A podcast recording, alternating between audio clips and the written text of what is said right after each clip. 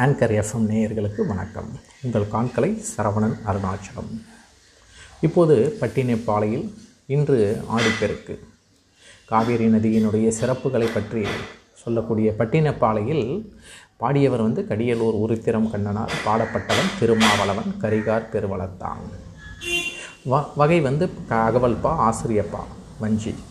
இதில் வந்து பார்த்து பார்த்தீங்கன்னா இப்புலவர் தொண்டைமான் இளந்திரையனுக்காக பெரும்பானாற்றுப் படையை எழுதியவர் புறநாற்றுப்படை சோழன் கரிகாலனுக்காக முடத்தாம கண்ணியரால் எழுதப்பட்டது.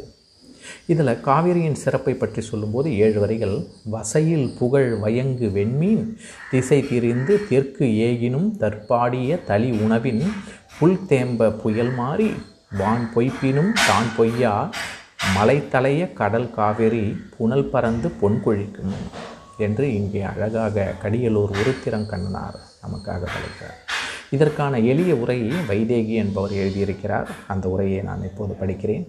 குற்றமில்லாத புகழையுடைய விளங்குகின்ற வெள்ளி என்ற கோல் திசை மாறி தான் நிற்க வேண்டிய வட திசையில் நிற்காமல் தென் திசைக்கண் போனாலும் நீர்த்துளிகளை உணவாக கொண்ட வானம்பாடி வருந்துமாறு மழை பெய்தலை தவிர்த்து வானம் பொய்த்தாலும் தான் பொய்யாது. குடகு மலையின் கண் துவங்கி கடலில் புகும் காவிரியாறு.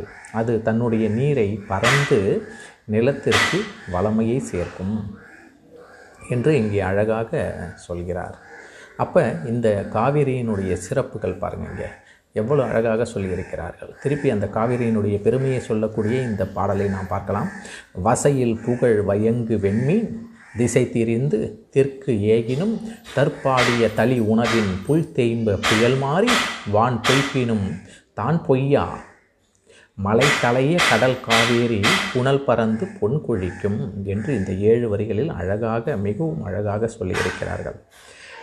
இந்த பாடல் வந்து மிகவும் அழகாக நமக்கு இந்த காவிரியினுடைய இன்று ஆடிப்பிறகு நீர்த்தலங்களை தலங்களை வணங்கக்கூடிய இந்த நாளில் இந்த காவிரியினுடைய சிறப்பை பற்றி அறிந்து கொண்ட நமக்கு மிக பெரும் பாக்கியம். நன்றி.